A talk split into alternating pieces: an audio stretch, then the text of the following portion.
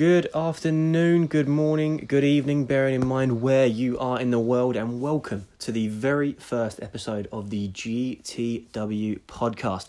We are going to be grappling through the week with our weekly podcasts. Um, we are going to be looking at uh, weekly shows from WWE. We're going to be looking at NXT. We're going to be looking at AEW Dynamite. Um, and as of when they happen, obviously, we'll be going through pay per views uh, of both companies as well. And we'll be reviewing them, getting our thoughts, getting our thoughts from some of you guys. Um, and we'll be sort of airing them out and sort of talking them out on how we reviewed that show. Um, for our very, very first episode, um, we are going to be reviewing Raw from the 29th of March. Um, we are very, very much on the road to WrestleMania. We have gone through the Elimination Chamber, we have gone through Fastlane, and we are now a matter of days away from the biggest pay per view of the year in terms of pro wrestling. Um, and more to the point, there will be fans, and that is something that we have longed for for some time now obviously AEW have have tried it and they've tried to emulate that sort of fan experience and to their credit they've done fairly well with it. And you know we've seen uh, uh, the sort of upsides of having that genuine reaction back rather than a than a forced one or having your own employees chant for people that you know might be their friends or whatnot. But regardless WrestleMania, we are going to have fans, and that is a massive step forward in getting us back into normality and away from our empty arena shows that we are so, so used to now with um, every single weekly show that we see. Um, so we're on the road to WrestleMania, and obviously, it is a lot of public knowledge that WWE are panicking we've seen that over the last couple of weeks with the booking etc we've seen certain matches not being locked in and there's been a number of reports constantly that the wrestlemania card is not finalized. And it's tough you know, there's a lot to consider with WrestleMania, especially booking it over two nights. There's obviously a bigger card to fill. Um, we had this last year with WrestleMania 36 being over two nights, and we had a couple of matches that were sort of just thrown together at the last minute. But this time around, it seems that it is even gone as far as to affecting our main event uh, matches themselves, which is understandable, but it's something that we would normally have done weeks in advance and know where we were heading a long, long time ago. Obviously, the Royal Rumble was oh, seems like an absolute eternity ago now, but since that moment, that is that for me is when certain feuds that are going to be involved in WrestleMania need to be done and dusted. And unfortunately, that hasn't really happened. We've had a lot of rushed booking, especially over the last couple of weeks, both on Raw and SmackDown. Um, there's a little bit more rush booking that we can see clearly uh, tonight on tonight's Raw that we're going to review today.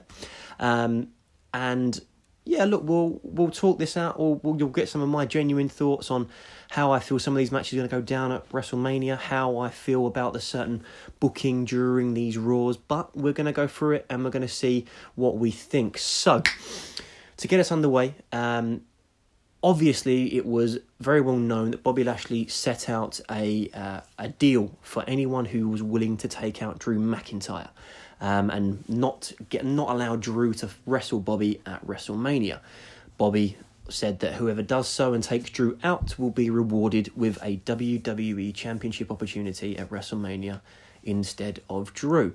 Um, so we're greeted with Drew walking in to the arena, and straight away Sarah goes up to him and is very very keen to get his thoughts on on what he thinks. And Drew straight away issues a warning to everybody and anybody who is willing to take Bobby's deal seriously, and he also sets out how sure are you that Bobby's gonna come through with his deal, which is fairly logical because you know Bobby is a heel, so it sort of makes sense for that to be brought up, and for whoever is considering Bobby's deal in storyline, it is a, you know a genuine logical thing to think about when actually taking on this deal. Um, but anyway, that passes and we we see Drew walk into the arena and we know and we understand that that is going to be our theme really for most of Monday Night Raw tonight. So, um, we start off with the Hurt Business and that is probably the this is probably the biggest takeaway from tonight's Raw. We may have just seen the breakup of a very, very, very important faction that we have seen over the last few weeks. And I'll be honest, in terms of reactions and my own reaction, I'm not fully in favour with it, to be quite frank. Um, so the Hurt Business will come out as a unit to start off with, and straight away, uh, we're looking at some footage from Raw last week where Drew uh, beat Shelton Benjamin and Cedric Alexander in a two on one handicap match. Now, immediately when I saw this, I thought this was a bit odd because I wasn't entirely sure why you would air your faction's downfall, if that makes sense. And and straight away, uh, you can tell by the phased expressions on Shelton and Cedric that they are not too pleased with this. They feel that they have been brought out just so they can be embarrassed by MVP and Bobby and sort of shoved in their faces what they did wrong last week, and both of them, understandably, are not happy with this. And suddenly, out of absolutely nowhere, Bobby and absolutely clocks Shelton Benjamin, and we get the breakup as such. And both men try and attack Bobby. Um, he takes out Shelton Benjamin first. Uh, Cedric at this point has been thrown out, out of the ring by Bobby. Cedric tries to get back in, but actually decides against it and stays away from returning to the ring while Shelton has been beaten down. This was a weird one. Um, MVP uh, seems to be sticking with Bobby, um, which is a good thing as far as I'm concerned. Um, but it seems to be well at this point anyway it seemed to be that was going to be the duo that was going forward. It would be bobby lashley with mvp as his manager but cedric and shelton benjamin seem to no longer be a part of the hurt business and the hurt business in general is is no more. Um, it was a number of times reinforced that bobby lashley is the almighty. That seems to be the the tagline they're going with rather than uh, aligning him alongside the Hurt Business. It's now the almighty Bobby Lashley, and I'm fine with that. Um, you know, that's that makes a lot of sense to me. Getting getting something like that alongside Bobby, um, but something just didn't feel quite right to me. It the Hurt Business themselves have been absolutely fantastic, uh, especially over the the empty arena uh, era of WWE, and to have them broken up a matter of days before WrestleMania just seems like a very, very strange booking decision um, for me. I think that all four of them together have been absolutely fantastic. They've all each had their own glory in, in one way or another. In terms of MVP, MVP, it's definitely come outside of the ring because we have seen on a number of times now that MVP is absolutely fantastic at selling things for for all three of those other uh, faction members. Um, also, a side note tonight. After this happened, we it seemed that MVP was on commentary uh, all night, which was a pretty interesting move. Um, obviously, he was continu- continuing to to sell Bobby Lashley right the way throughout the night, and you know, as as he rightfully should, he is his representative. He represents Bobby Lashley and the Hurt Business. I'm doing quotations either side of my head. Um, but yeah, after this happened, it MVP spent most of the night on commentary, and not just for the matches that were storylined to to help Bobby Lashley. It was just on commentary all night, commentating on everything, which I quite liked. It was it was quite interesting to hear his thoughts on uh, storylines that didn't involve um, his representative, if you will.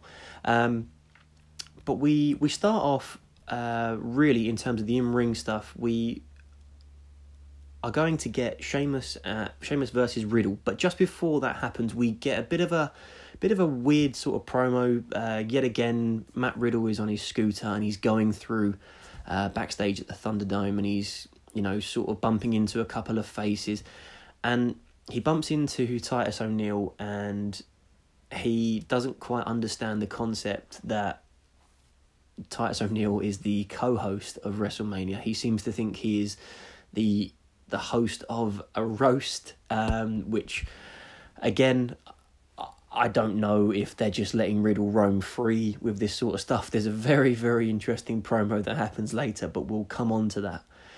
um, uh, as we get to it. But anyway, out of nowhere, we get Sheamus absolutely pummel um, Matt Riddle, and he just spears him against uh, one of the backstage boxes.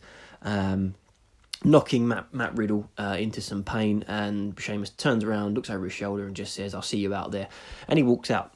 Um, after the advert break, we get Sheamus's entrance, and we get Matt Riddle's entrance.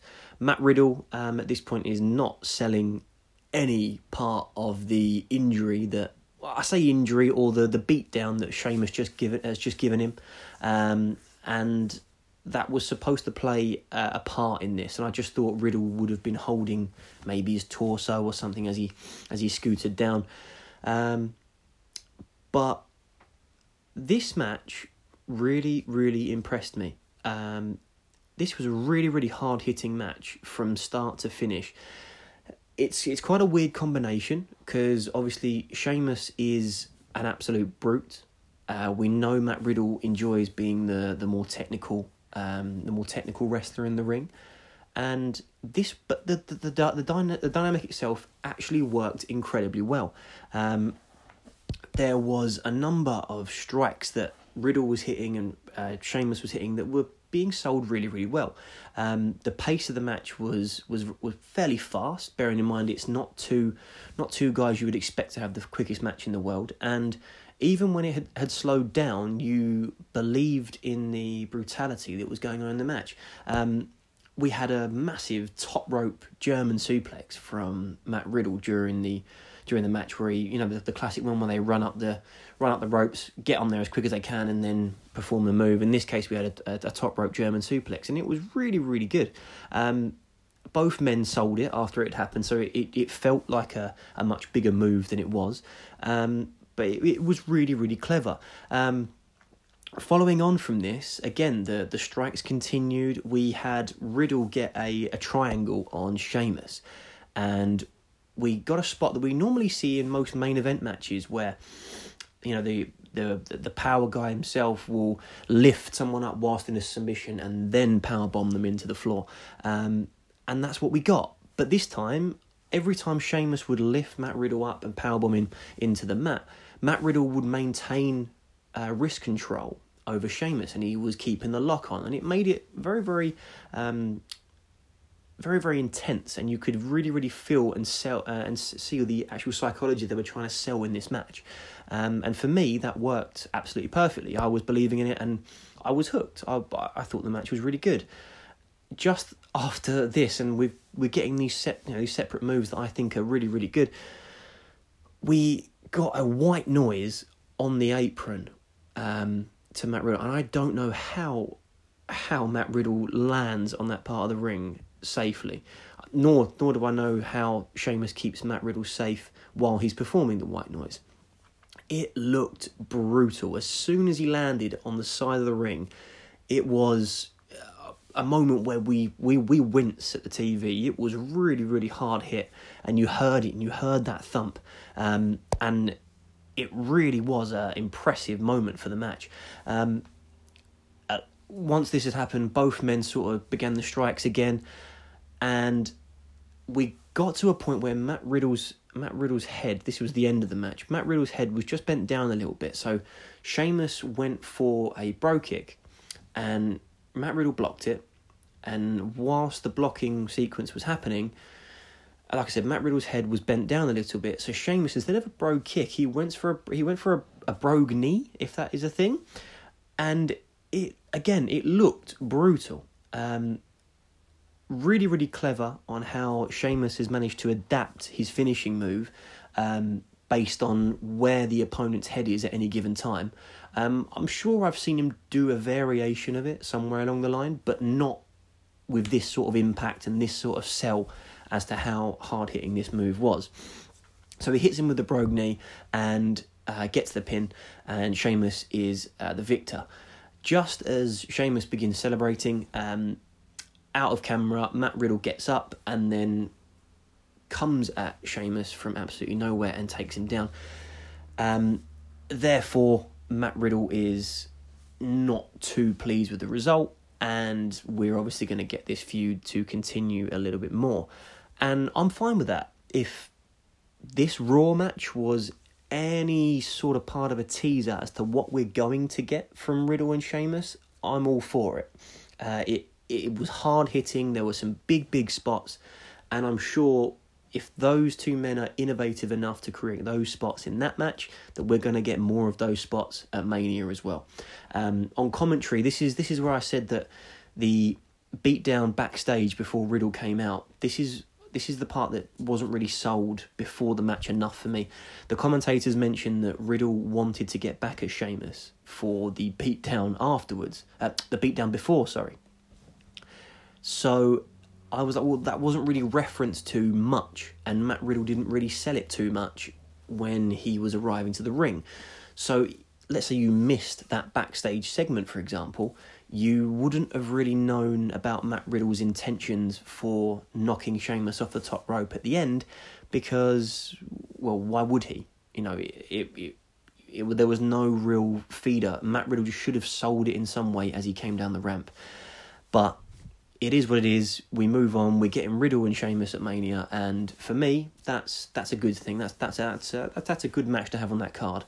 Shame for Sheamus, I suppose, in a certain way, because there was points where we thought he was going to face Drew at WrestleMania, um, and we thought Sheamus was going to get some sort of main event um, picture match, but it is what it is, and he's it's you know it, it's a good match, and I, I, I would like to see it again, and like to see what they could progress from from what they produced uh, on last night's Raw.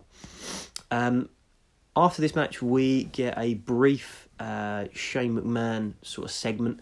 Um, he is asked uh, immediately um, about what he is about to expose uh, about Braun Strowman, and it's very very strange because he turns around and he just says it's very very intriguing, something along those lines, um, and immediately we get Shane McMahon, Jaxson Ryker, and Elias in the ring. Now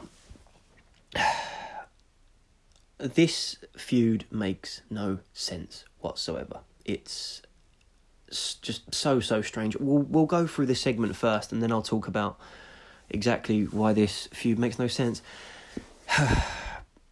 Shane McMahon pulls out a report card of Braun Strowman from when Braun Strowman was in fifth grade. I can already hear you sighing. Now, this feud is continuing to be built on Braun Strowman being perceived as stupid by Shane McMahon, and that's it. Um, they look at they look at Braun's um, grades from social studies. They look at Braun's grades from gym. Um, I think there's literature is in there as well, and there's one more that I'm forgetting, but the point remains the same. They're all uh, D minuses or D or D pluses. Um, and Shane then continues to read out some of the, the the reasonings of why Braun is not particularly strong in these fields in fifth grade. Um, luckily, before Shane can really delve a little bit deeper into this report card, uh, Braun Strowman's music hits, and we are looked back at the ring, and we have got a dancing Shane McMahon flanked by Ryker and Elias uh, Shane looking all fired up as Braun Strowman starts to come down the aisle. Now, why oh why they feel the need to do this in this feud is ridiculous. I, for one, am one of the few who watched WWE when Shane McMahon was wrestling the Big Show when Shane McMahon was wrestling the the the newly unmasked Kane, who was a monster at the time. Having Shane against someone of a of a larger nature, of a of a very very tall, beefy sort of superstar, and power hitting superstar, um, it has worked in the past. Obviously, in both of those feuds, like I mentioned in Big Show and Kane, Shane was the face in this situation with Braun Strowman now, he is a heel, and I mean we've seen some some fairly rough promos from Shane McMahon the build up to this match, and I I don't really think it's gonna work. It doesn't need to be overcomplicated with this sort of stuff. It's it's big man versus little man let's just have them brawl and get into some sort of fight and get some power moves across Raws just to build things up, just like we did when Shane took on Big Show and Shane took on Kane. That is all you need in these sort of setups for these big matches. I'm, I know Shane McMahon gets a, a fair amount of heat, but I think Shane McMahon is, he well, I will watch Shane McMahon matches. I do. He's not a fantastic wrestler. He seems to only go into these sort of feuds for himself, but for the most part, his matches are entertaining to a certain certain extent because you know that Shane is going to do something stupid at some point. He's going to jump off something high, uh, or you know potentially uh, really really injure himself and his opponent, and they are amazing my god spots. And you know instantly to mind being the the, the super superplex. Uh, against Miz at WrestleMania 35. Those those moments you still think about, and we're gonna get a moment like that with Braun Strowman. Um, immediately after that, we uh, we have Elias and Shane at ringside, and it is Braun versus Jaxson Ryker. Um, and from the off, we get, as expected, we get the Elias and Shane shenanigans, if you will. They are both on the apron trying to put uh, Braun off. Um, and this match overall didn't last very long. It was a squash match to make Braun look like an absolute monster in the build up to, to his match with Shane. Excuse me. Um, but it's just I don't really see the need for it anymore. Um, there was a a brief moment in the match where Ryker was uh, he was going for Braun's leg, and he was aiming there for some for some more some more ground tackle sort of offense, which which makes sense. That's that's what the a smaller guy does against the larger guy in the ring. Um, Ryker went up for what I can only assume was a double axe handle off the top rope, and there was a little bit of a breakdown of communication between him and Braun because Jaxson jumped and practically landed on, on his on his feet. He wasn't blocked by Braun. He didn't really connect with Braun. It was I think it was supposed to be sold in a different nature, but I think like I said, there was a lack of communication between both of them. Um, we then uh, sort of broke down and we got both men outside the ring and Braun signalled for his running uh, his running tackle that he does when he you know he runs around uh, two fourths of the ring um, to then absolutely go through someone with a huge shoulder tackle. Um, we saw this last week and it happened again this week. There is now a, a, a sort of train noise whenever Braun signals for it, um, which is ju- uh, it's silly, but it's so so funny. It's absolutely brilliant just to watch him do that. And then as he goes for the collide, it's like a train hitting someone, and it it it really made me laugh. It it's dumb, it's silly, but I was giggling and I couldn't stop giggling because it, it was just a genuinely funny moment.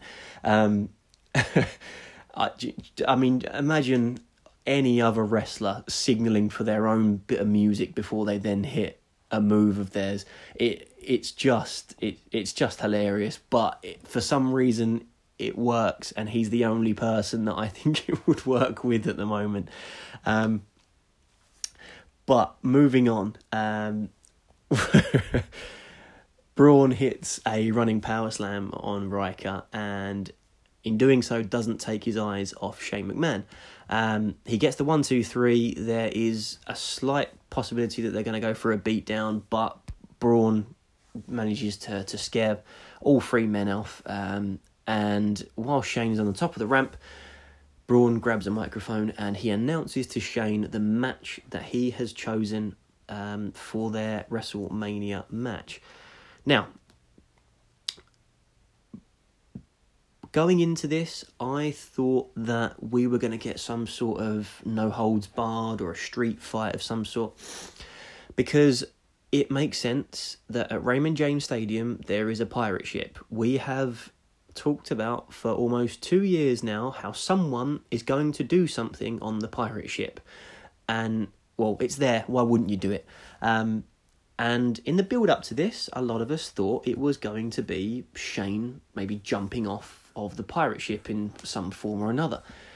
But the stipulation that Braun chose for their match at Mania is a steel cage match, which okay, that's that's that's okay with me, but it means that I, I, I don't really know how Shane gets too creative inside a steel cage. Does he like they're, they're, and we've seen a number of uh, big moves now happen off of the top of cages that I didn't think that's what Shane would go for. Shane normally goes for a more uh, unique sort of move that doesn't really come across too much. Um, but yeah, it, it is what it is, and we're getting Roman. Uh, we're getting Roman. We're getting Braun versus Shane in a steel cage at Mania. I don't think someone will probably correct me for this, but I don't think we've seen a cage match at WrestleMania for a long, long time now. The last one I can only think of that comes to mind is Hulk Hogan and King Kong Bundy. Other than that, I got nothing. Um, it's it's a it's a strange stipulation for WrestleMania, but I'm I'm in favour of it. I'm interested to see what they can do. Um, I'd imagine at some point Braun is going to bust the side of the steel cage, and he might go after either Elias or Jaxson Ryker, or maybe he might end up throwing uh, maybe Shane through one of the steel cage panels. But again, I'm speculating. Uh, we'll only have to see what happens from this point on. Um, but like I said, the build up to this match is is done. It's it's it's not what you would have expected.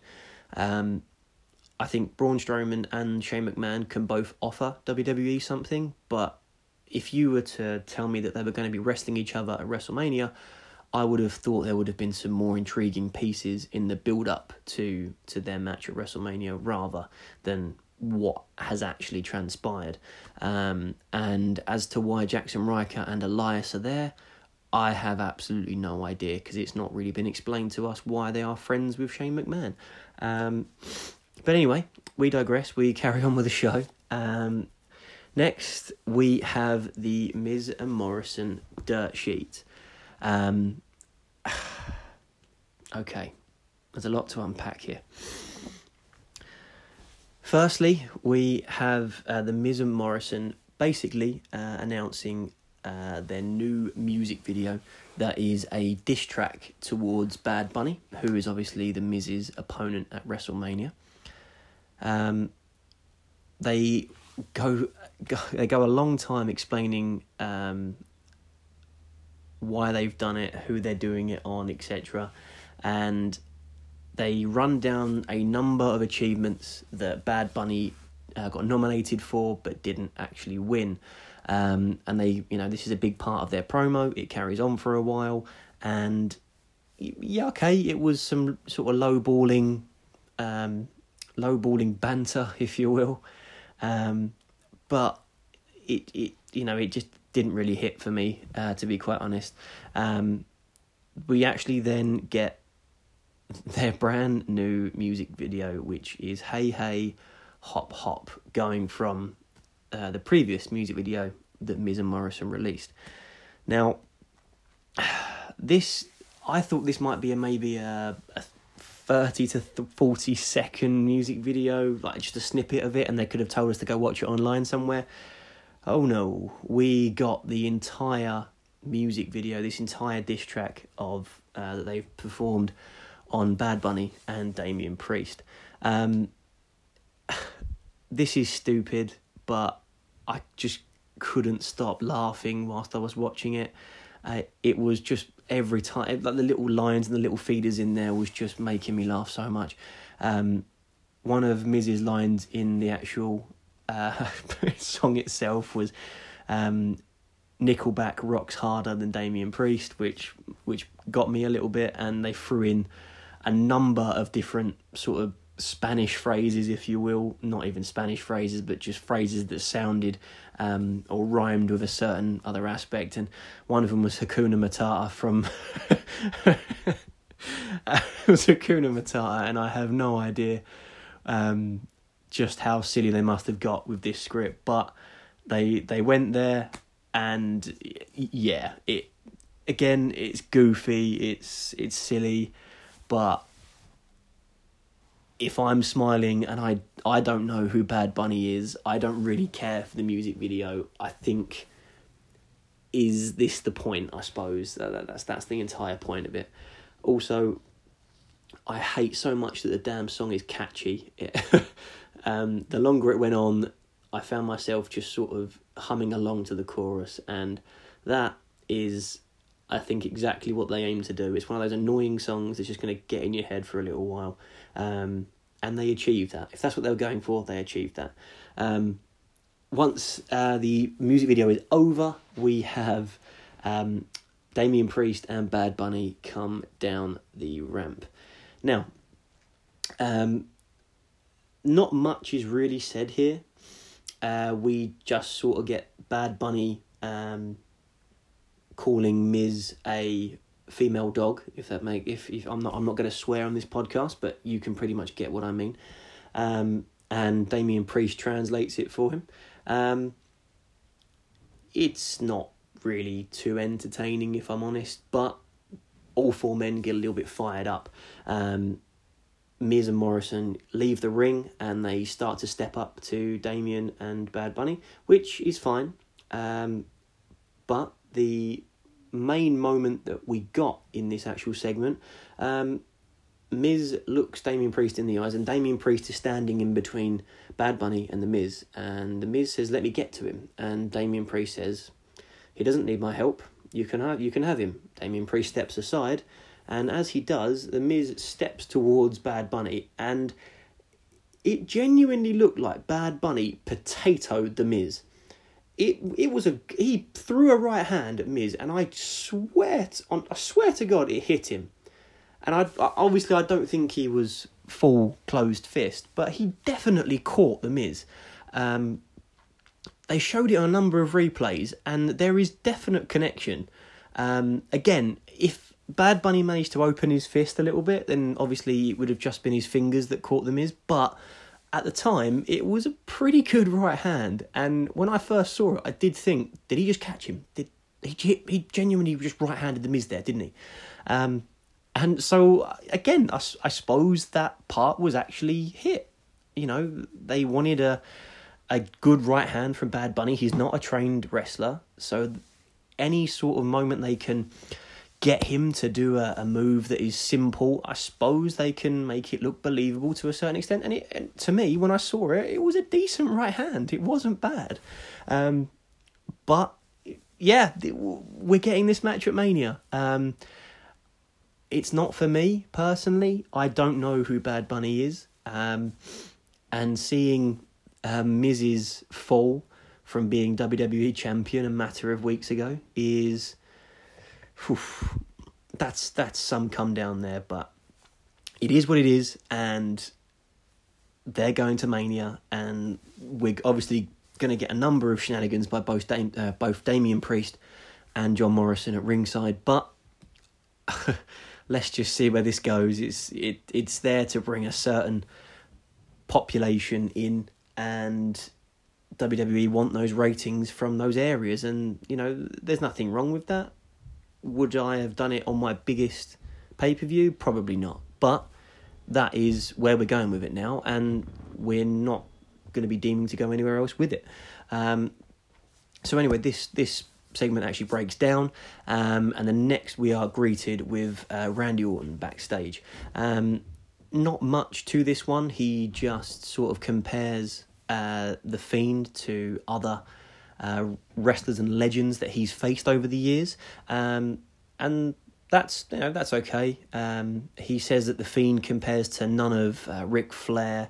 Uh, John Cena. He he he reels off a whole list of legends that he's he's gone against before, uh, and he says that he is he's never quite faced anyone quite like the Fiend. Uh, he thought that when he lit that match uh, three months ago, that that was it. The Fiend was over, and he is tired of playing Alexa's games. And yeah, there's not much progression left with Randy Orton promos about the Fiend, so it it was kind of a good thing. It didn't go on too much, um, but we know at some point we're now going to get um, Alexa's playground, as you will, and I'm sure she's now going to explain to us uh, what on earth is going on with the Fiend. Are we going to get a Funhouse match with Randy and the Fiend at Mania? We we we just don't know. Um, next, we get uh, the return of the Almighty. Uh, Bobby Lashley comes out. Um, it was just a little side note here. Um, as Bobby came out, uh, he did trip up during his entrance, which did get me a little bit. As he came out of the curtain, he uh, tripped up just a little bit on his right foot and he gave it the old look back at the flat floor just to make sure he hadn't fallen over anything that was obvious. Um, obviously, blaming the uh, the unsteady floor that was just non existent. Um, they, I, I didn't quite understand this. They announced this as a two on one, which I presumed was Bobby versus Cedric Alexander and Shelton Benjamin uh, in a handicap match, just like Drew did the week before. I thought they were going to just, you know, copy that sort of format again. But no, um, Shelton Benjamin and uh, Cedric Alexander both came out together, and it's only Shelton in his ring gear. Cedric is still in his uh, Hurt Business suit, and yeah, they both entered the ring, and this match got pretty fired up pretty fast. Um, there's a lot of bits and pieces that go with this. Uh, we, you know, Lashley was often uh, his his attention was often drawn to Cedric outside of the ring, um, but he just looked to just brutalise Shelton wherever he could and just make an example out of him. A um, little bit of a side note: Lashley, uh, towards the end, he scares Cedric Alexander off uh, up towards the end of the ramp. And as Lashley is looking back, he's just making sure that Cedric isn't going to return back to ringside. Lashley gets back into the ring, and Shelton hits his finisher on Bobby. And at one point, I thought, no way. Like, is the demise of the Hurt business, is that going to mean that Shelton Benjamin is now going to pin the WWE champion? Thankfully, uh, Bobby Lashley kicked out. Um, and they sell it on commentary as to how much of a big deal this is because Bobby Lashley did just survive um, Shelton Benjamin's finisher. He kicked out two, and yeah, it was it was okay. Um, after this, we get a number of different power moves from Lashley. Lashley on the recovery now and on the build up to to get back to where he uh, was before this match ended. Um, he hits Shelton Benjamin with a one arm spine buster just as as a point here, Bobby Lashley's one arm spinebuster is fantastic. I don't know how he manages to to show that much power and have that much control over another human being with just one limb. Obviously, you know, he's got his other arm sort of holding the, the bottom part of Shelton Benjamin's leg at the time, but he then does spinebuster um, he then does spinebuster his opponent into the ring with just the one arm, which is incredibly impressive when you consider that Shelton Benjamin is not the, the smallest of men. Um, with all that muscle mass, he's got to be a, a fairly, a fairly big dude. Um, he hits him again with another one arm spinebuster, and Bobby Lashley then uh, locks in the hurt lock uh, for the win. Uh, it, it, it was okay. I understand that we've got to make Bobby Lashley look brutal here in his run up to, to Drew, but I just feel that Bobby Lashley deserves a more impactful finisher than a hurt lock. For those of you who've not seen what the hurt lock is, it's it's the master lock that Chris Masters used to do. Um, and I don't know why people pass out from it either because there is no sort of choke hold. They're just straining your shoulders um, past the point where it's obviously uncomfortable. But is it is it the pain that knocks you out, or is it just I I, I have no idea. Um, but for me, I don't think that it, it's it's a good heel finisher, I suppose. But I used to like I, I haven't we haven't seen it since he's come back. But I used to like Bobby Lashley's Dominator that he used to do um, back in the Ruthless Aggression era. I thought that was an absolutely immense finishing move. Um, it looked good when he when he hit it on the on the bigger guys, if you will. It looked fantastic, and Drew hitting a dominator, Drew Bobby hitting a dominator on Drew would look just absolutely fantastic. Fingers crossed, maybe he's saving it for Mania. But for me, the Hurt Lock just doesn't do it as a finisher for me. Um, but like I said, Shelton passes out in the hurt lock and Bobby wins this match. Um, it, it, seems like that that is it is genuinely it. The hurt business has dissolved. Um, a fantastic faction over the past go on now a good few months now um, where they have been booked strong they've had a number of championships i think they've had the tag titles the uh, bobby's had the us and now bobby stands alone um, being the only title holder left with the wwe um, yeah, it's a shame. It's a shame that it's all gone to pot for him just before Mania comes around the corner because it would have been nice for that entrance because all four men work so hard, and now we're only going to get Bobby to walk down there um, at Mania, which okay, look, okay, Bobby is WWE champion. Bobby deserves that individual moment, but it would have been nice to have that faction of those four men who have really, really helped Monday Night Raw during this period to to have that reward themselves as they went down that aisle, and they're not going to get it, and that's that's that that's a shame. It is a shame. Um, I don't know whether they're going to get involved in this feud much further because I mean we're very very close now. There's not much left to to book in here, um, and it's a shame because like I said they've done so much and done so well that it would be an incredible shame for Cedric and Shelton to not get anything from from this this way of booking this this faction I should say that they, they, they just deserve a little bit more. Um, and it's a shame that they've broken up so, so close to Mania. Um, next, we get a backstage segment with The New Day and AJ and Omos, or Amos, or however you're supposed to say it. I'm, I'm terribly sorry.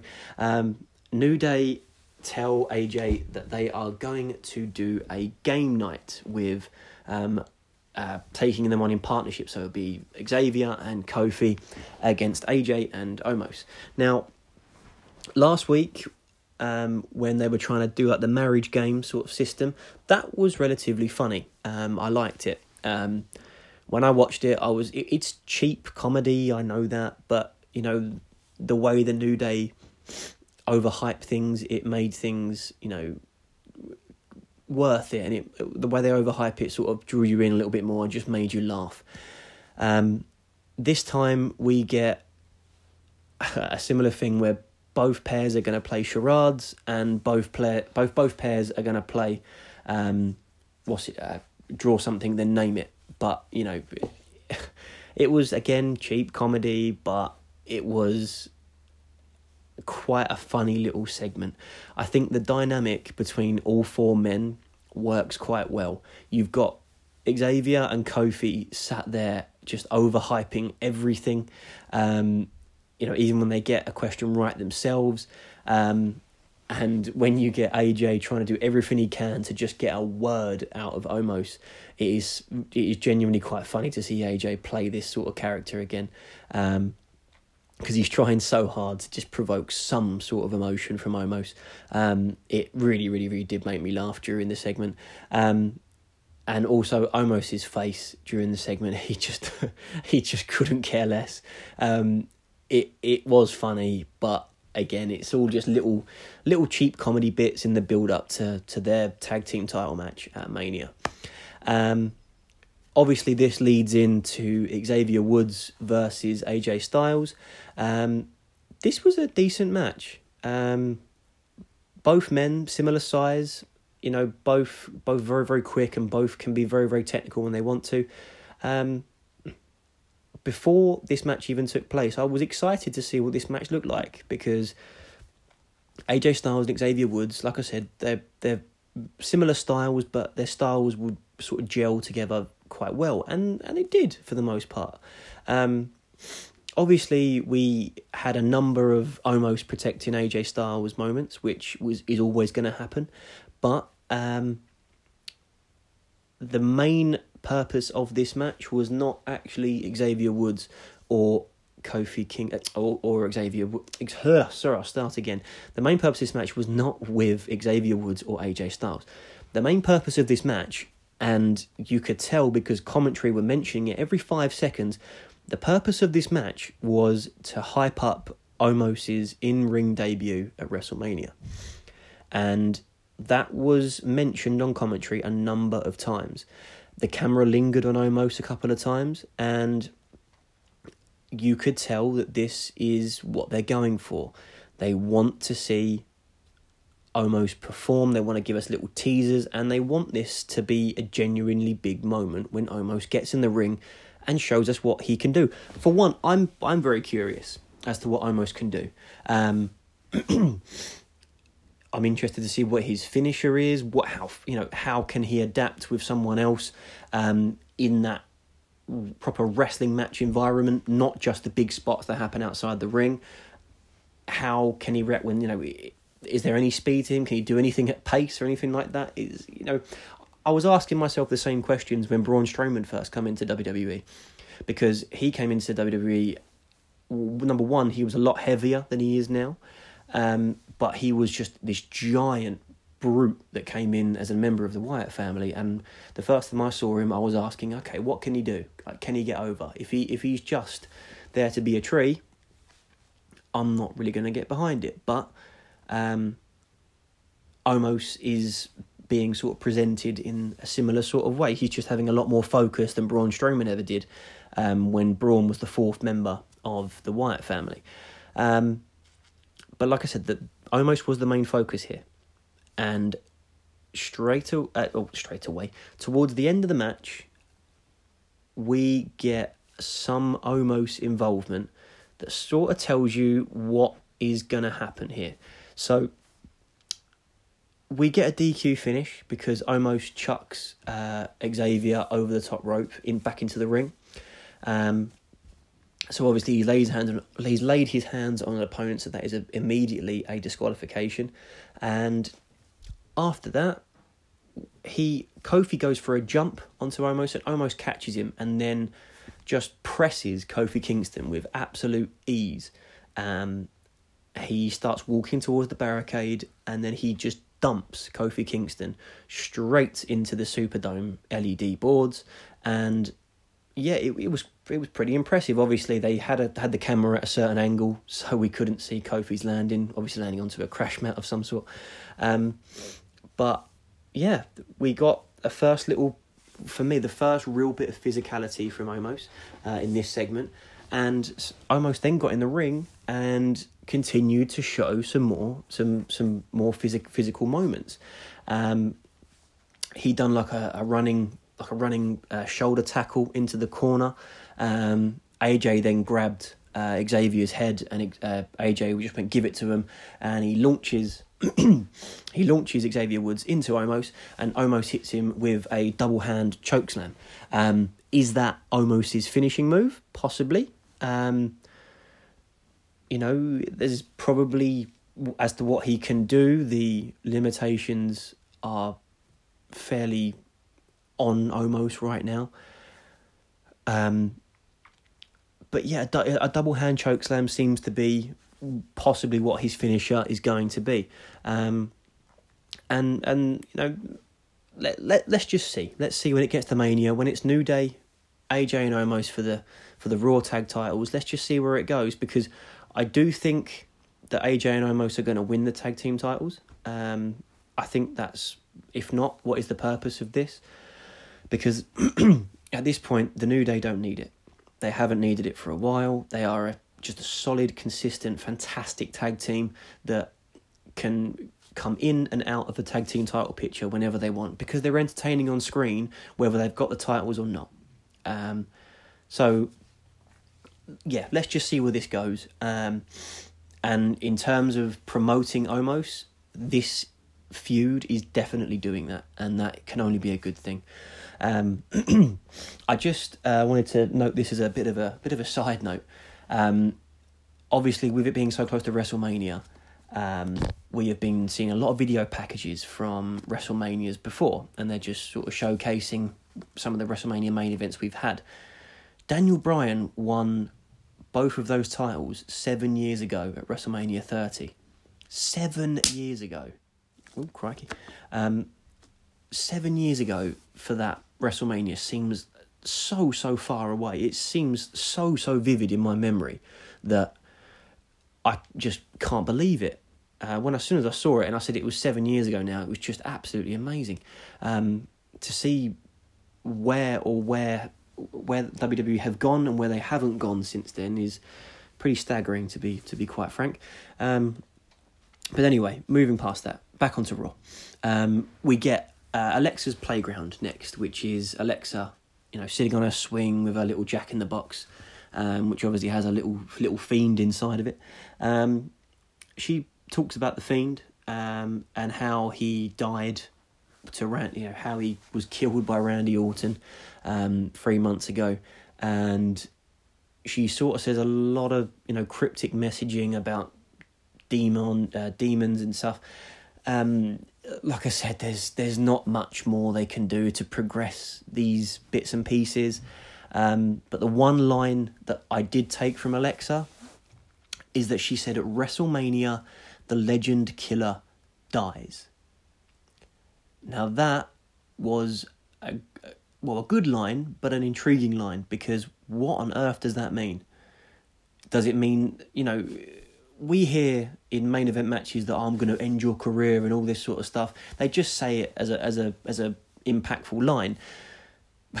but this is a feud where someone has actually been burned alive, a fireball has been shot at their face. We're now seeing a burned up fiend pop up out of the, the out of the ring canvas. Nothing is impossible with this Alexa, Bray, and Randy feud. So, what did Alexa mean by Mania? The legend killer dies. I have no idea what they're going to going to do here. My only one big takeaway from this is why is this not a Firefly Funhouse match? I I will not understand it. It the Firefly Funhouse match with John Cena last year was just absolutely fantastic. I must have gone back and watched it an ungodly amount of times now, but Randy Orton is one of the few people that you can do a Firefly Funhouse match with because just like John Cena, Randy Orton has got a huge WWE career to delve into. Um, there have been a number of different uh, egos to Randy Orton that they could pick up on, um, whether that be his evolution character, whether it be his sort of his cowboy Bob Orton, um, cowboy Bob Orton's son Randy, uh, the legend killer Randy, whatever, the Viper, etc. The, the list goes on and on and on. Um, but this could have been another Firefly Funhouse match where they could have really told a, a really, really fantastic story. I get that the story was told with John because John is not John is not a full time roster member. Therefore meaning that when John disappears in the funhouse, John can be off TV for God knows that. Well, in this case, he's been gone a whole year. Randy is obviously still a full time wrestler, so maybe that's their reasoning for not doing this inside a funhouse match. But I just think it was there, and I know the people. The reasoning that people are coming out with is that they're not gonna get a Firefly a Firefly Funhouse match. They're not gonna make those that are in Raymond James Stadium at WrestleMania. They are not going to make them sit there and watch a screen for, for 20 minutes, however long. But I, I feel like maybe that would have been a good change up with WrestleManias being so long and so I don't know so boring in certain aspects because it is so much. Not because the matches are boring or the, the the actual competitors are boring. It's just because it's match after match after match and it has been overbooked especially um, you know 35 34 33 those that they were the WrestleManias were too long. I know now we've got two nights, so therefore they're going to be shorter, but I still think they could have had that Firefly Funhouse match there, and it kills me that, that it isn't. Um, anyway, back to Raw. Um, we go backstage again, and we have got Drew, um, who is still searching for whoever's going to uh, take him out tonight and accept Bobby's deal. Um, little this was quite an interesting little segment because he walked into the locker room, which we don't often see too much.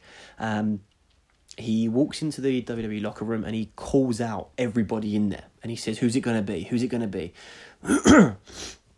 he looks towards Braun. He says, "What about you, big man? Braun, look at me." And Braun teases that once he's done with Shane McMahon, he will be setting his targets for Drew. Should Drew win uh, at WrestleMania? Um, and then he keeps wandering around. Uh, we see Angel Garza, who it's nice to see that he's still there, um, because yeah, he's just been he's been gone for such a long time. What it feels now, um, but uh, he turns around and we get a brief Matt Riddle bit. Um, and Riddle says that he's a bit stuffed. I think is the word he says. Um, and whilst this altercation is happening, uh, Angel Garza decides to start beating down on Drew from behind, and Drew instantly turns around and gets his own back on Angel Garza before throwing him into um, some sort of sofa that was in the in the back of the locker room, and you don't see you you, you don't see Angel Garza again. Um, Drew still fired up. He's got his arms out aloft, sort of saying like, "Who's next? Who's coming after me next?" Then, and he waits and he waits and he waits. Drew Gulak comes out of what I can only assume is the showers in the locker room. He's in his full gear though, um, and he sort of cocks his right hand back, but never really does it. And Drew says, "Go, uh, Drew says, go on then, Gulak, I dare you." Um, and Gulak doesn't, so Drew just headbutts him, which I thought was um, uh, a funny little segment. After he headbutts Gulak, he looks towards a sat down Ricochet. And I was intrigued by this because Ricochet obviously has not had the best year in WWE this year. He's obviously, from what we're hearing, not really in favour with writers, producers, or most importantly, Vince McMahon. And they looked at each other and they, we we got a bit of a main event moment between Ricochet and Drew. Um, so Ricochet said to Drew, You know me? He goes, If you want to fight, let's go. So the main event is made later on in the night for Drew McIntyre versus Ricochet. Uh, and I was I was interested in that. It gives some it gives Ricochet something to to do. Um, oh, how my hopes would be dashed towards the end, but we'll get there when we get to the main event itself. Um, we're back in the ring, and we are greeted with Nia and Shayna's theme song. Uh, Mandy Rose and Dana Brooke uh, have joined commentary whilst the Drew segment was going on. And we have Shayna Baszler versus Naomi uh, with Nia Jax and Lana um, at ringside. Uh, Nia Jax and uh, Reginald, of course, uh, who is still involved with Nia Jax and Shayna Baszler. Um, so anyway, we get Shayna versus Naomi.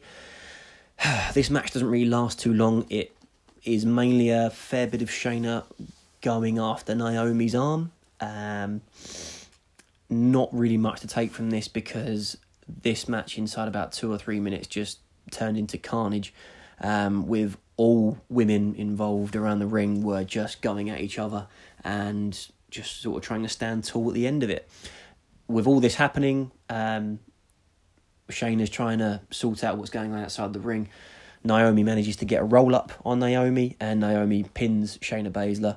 Um, I, I'm pretty sure a singles win doesn't give you or doesn't give you access to a, a WWE Women's Tag Team title match, but they might go with that with one more Raw before WrestleMania. I'm not too sure. My ultimate guess is that I reckon we're gonna get um, we're gonna get some sort of multi women's tag team match for the tag team titles. Um, it could be a triple threat. They might chuck another one in there, but it looks like it's going to be Shayna, Shayna and Nia versus Naomi and Lana versus uh, Mandy Rose and uh, Dana Brooke. That's that's where it seems to be heading at the moment, um, especially because Mandy Rose and Dana Brooke were referencing it on commentary.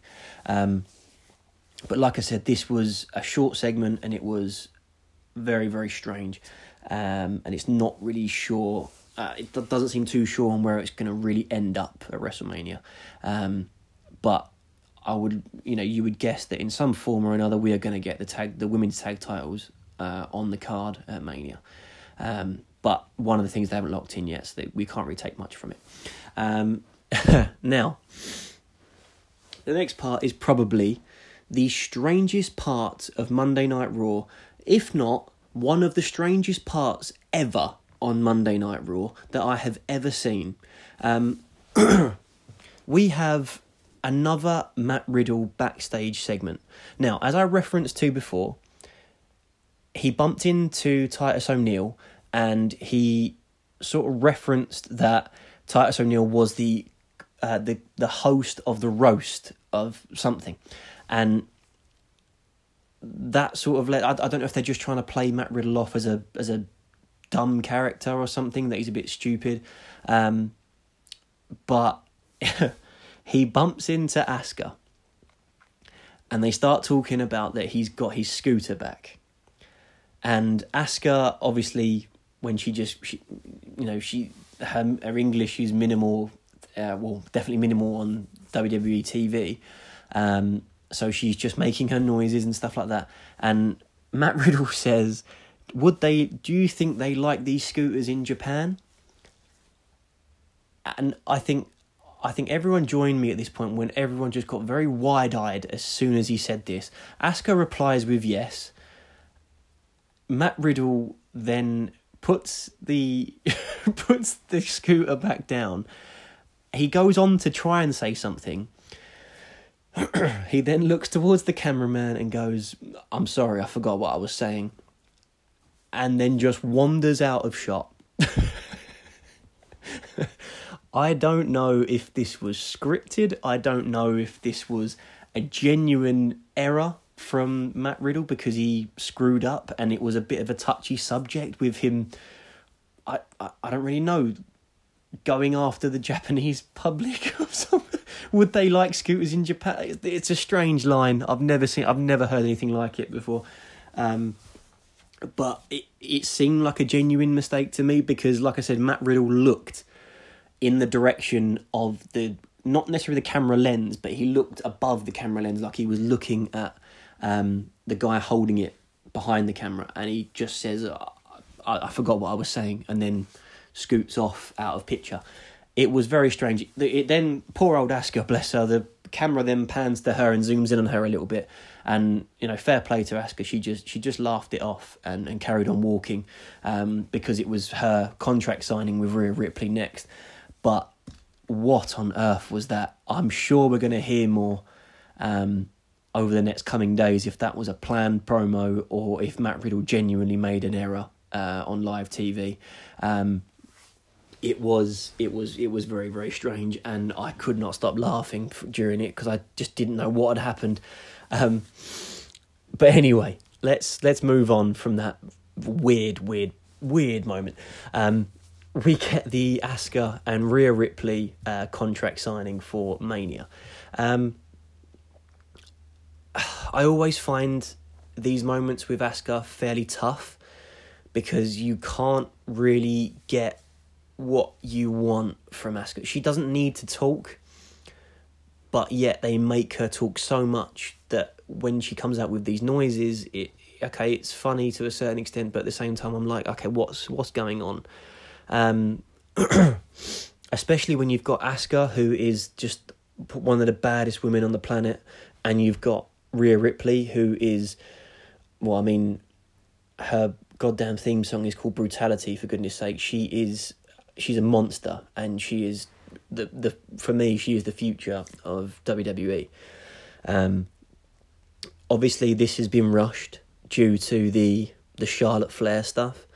Um, but this would have been so much better with more time. But like I said, I'm not gonna I'm not gonna sit here and judge that because of the Charlotte stuff.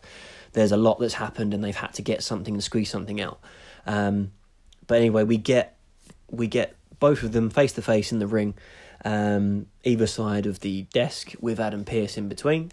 Um, Rhea uh, just reaffirms people that Asuka is the current women's champion, but she won't be after WrestleMania.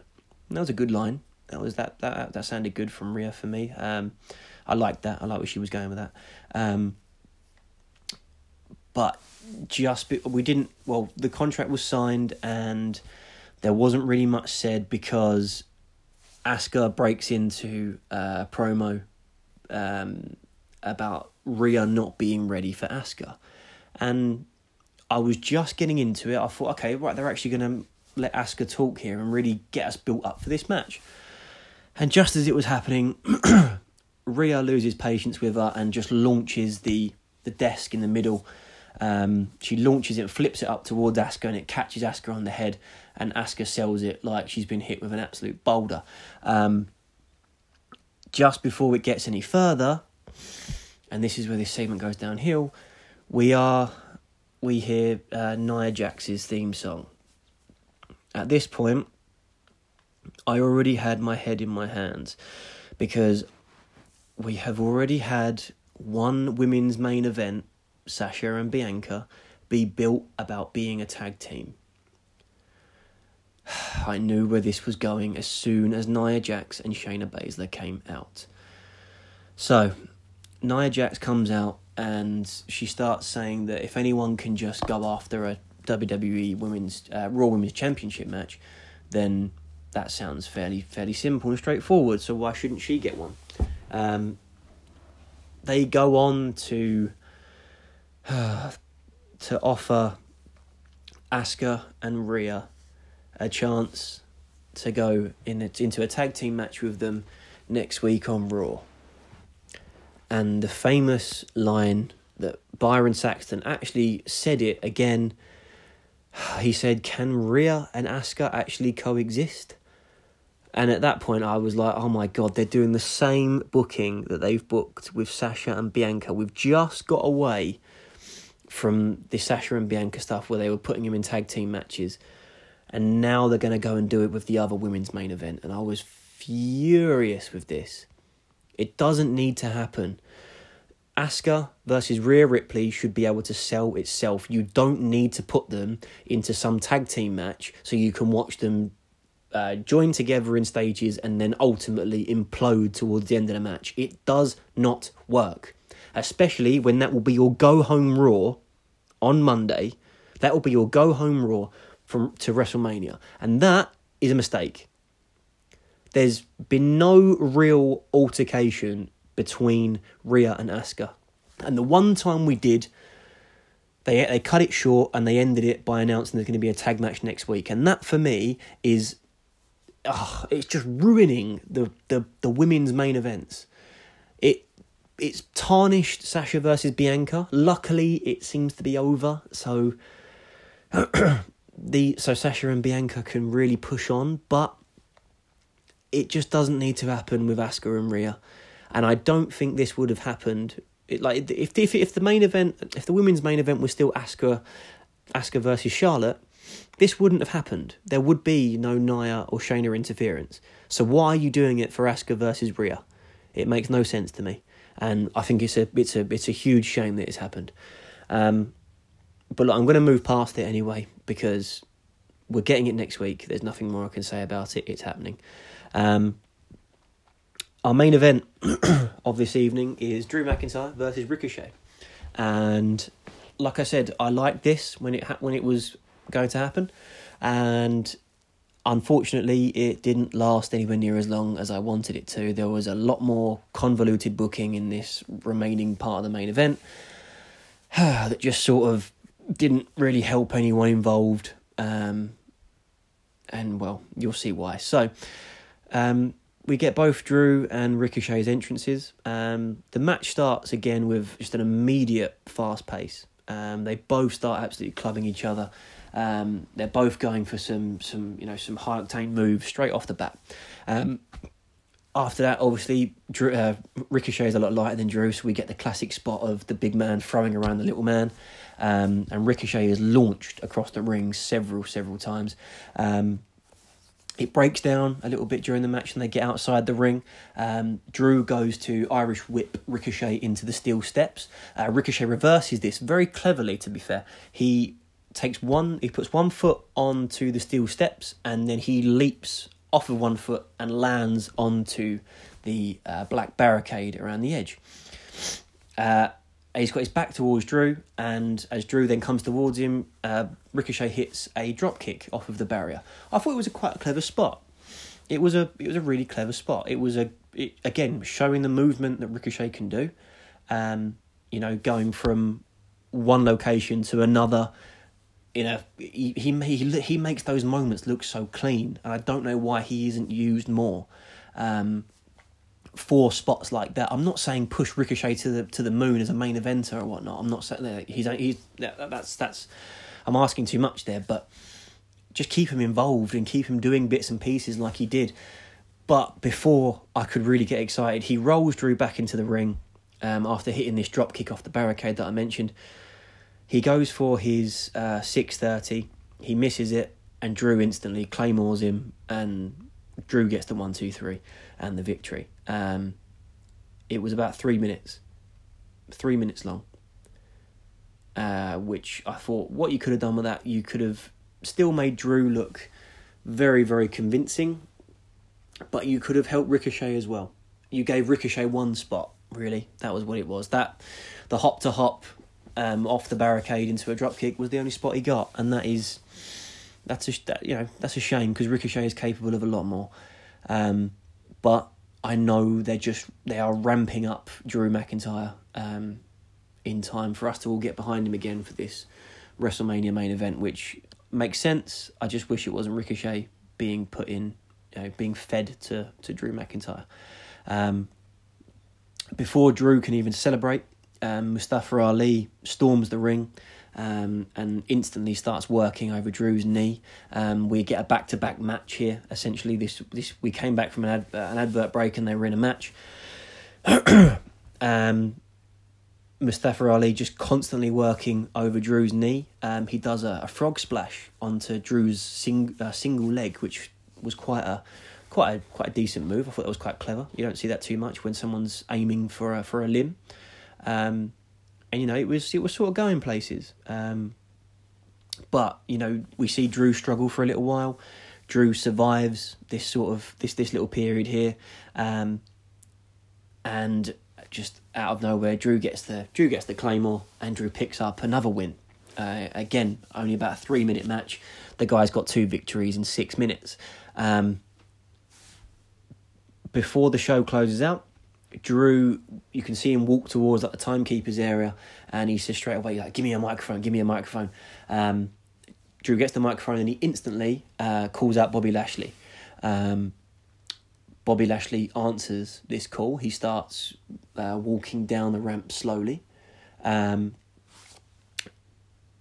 MVP, obviously, still on commentary at this time. MVP is confused. He says, "What are you doing, champ?" Um, I, I, I think MVP is just sort of selling that he doesn't want his representative to be involved in any physical altercation before Mania, um, which is good logic, I suppose. Um, Bobby gets into the ring, and this this brings up a, a, a side note for me, really. In the very first segment of Raw, Bobby slipped up on the word title. He called it a tat- tattle. I, th- I think he got stuck between wanting to say championship or title, and it came out with title, and it was really weird. So he slipped up there, and in this one, he slipped up again by he said that what you do do do to me at what I did to you at Elimination Chamber, and I don't know. I don't know if it maybe I maybe I misheard, but it just seems like Bobby is just not the he, he's not a great promo guy. Um, I don't think he needs to talk too much, but he is only going to get better in in more main event promos that he does, and I, I totally get that. Um, but yeah, I just can't buy Bobby on the microphone in a minute. That's all. Um, but they stand face to face. They give it the old, you know, the beatdown I gave you at Elimination Chamber will be nothing compared to what I give to you at, at WrestleMania, etc. And they get quite, you know, hot headed and steamy and stuff like that with each other. And this is the part where you find out who Bobby Lashley has replaced Cedric and Alexander, Cedric and uh, Shelton Benjamin with. Um, a beatdown happens. We start with the, Bobby and Bobby and Drew start beating each other down, and out of nowhere we get King Corbin. Now, I for one, quite I don't mind King Corbin. I don't but I don't think he needs to be in this at all. And I, I mean, it now means that we're going to get King Corbin joining Bobby Lashley. Maybe at Mania, maybe it will be Corbin versus Drew next week on Raw, but it, they've broken up the Hurt business, so King Corbin can take his place, uh, can take Shelton and Cedric Alexander's place, which just seems unnecessary, to be quite honest. Um, but anyway, they, they, Bobby and Baron just uh, demolished Drew. Um, and the show ends with Bobby standing tall after Drew fades out into a Bobby Hurtlock. it's it's they're making Bobby, you know, stronger, I suppose, by making him end Raws like this, where he's taking out his next competitor, and that makes sense to me. Um, but if that's the case, what you know, why why is Baron getting involved? Why can't Bobby do if but if the whole if the whole point of removing Cedric Alexander and and Shelton Benjamin, the whole point of that was to make Bobby seem a more legitimate individual threat. That's what I thought anyway. But it turns out he just wanted to replace those two men with Baron Corbin, and that in my head that doesn't make any sense. Um, and MVP at, on commentary seemed to be on side with this. Um, I mean, is, is, the hurt business now Corbin, Lashley, and MVP? Are they? Is there no faction whatsoever? I don't really know. Um, it just seems like a lot of stuff has been has been pressed together with you know days away from WrestleMania, and that to me doesn't really feel as it should. You know, uh, the Hurt Business deserve the reward. I don't get splitting them up and replacing two men with one person. I don't see how that really helps. Um, I want to see Bobby versus Drew at Mania. I do want to see that match, but I I mean I I, I don't want to see it with Corbin at ringside or anything like that. I just want to see it. You know, I, I like Bobby Lashley. Like I said, I don't rate his microphone stuff, but I like Bobby Lashley. I'm I'm quite I'm quite pleased for him that he's WWE champion because he should have had it a long time ago. But you know, I think that Bobby and Drew just should have been what it was. This match doesn't need to be overcomplicated. Um, the storyline sort of sells itself. You know that Drew has not had an opportunity to get his title back um, from Bobby, so there you go.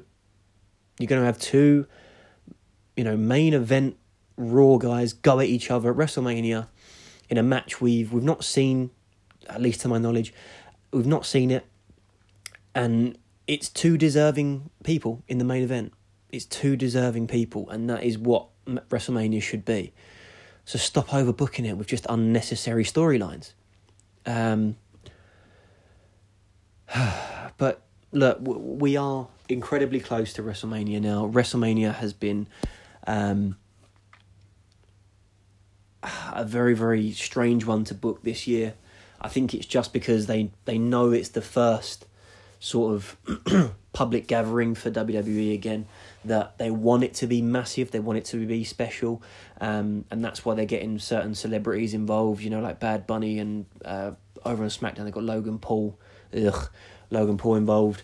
Um, yeah, I understand where WWE are coming from, but you know, WrestleMania normally should be done and dusted um, in terms of what's set in stone, and we're we are now.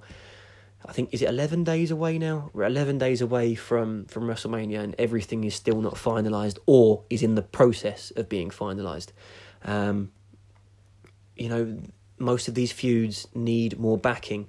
Like I said, Asuka and Rhea needed more backing. It could have been backed up a long time ago if they'd have just worked out the Charlotte stuff sooner. Um, Braun and Shane, it just feels rushed. So much of it feels rushed. We still haven't sorted out what's going on with the women's tag team titles. Uh, yeah, there's a lot to be to be unpacked um, before night one of WrestleMania. So there's yeah, there's a, there's there's a lot going on. We're obviously going to get some more information on certain bits either over Twitter or on uh, SmackDown on Friday night. But again, with every minute that passes, we are getting closer and closer to WrestleMania, and WWE still don't have things sorted, and that's a problem. It is a problem, um, and I hope, I really, really hope it doesn't affect the way so many watch WrestleMania on Saturday and Sunday, because um, there's a lot riding on it for WWE. There really is. You know, it is their first fan attended pay per view, and it is their biggest pay per view of the calendar year. So there's a lot, there's a lot that is riding on this, and like I said, I'm sure we'll get more as we as we go, you know, as we get closer and closer to Mania. But it is what it is for the moment, and we we have to we are going from a day by day process with how WWE is booking it, and unfortunately, that is that is the way it is, and we have to sort of take as many positives from that as we possibly can.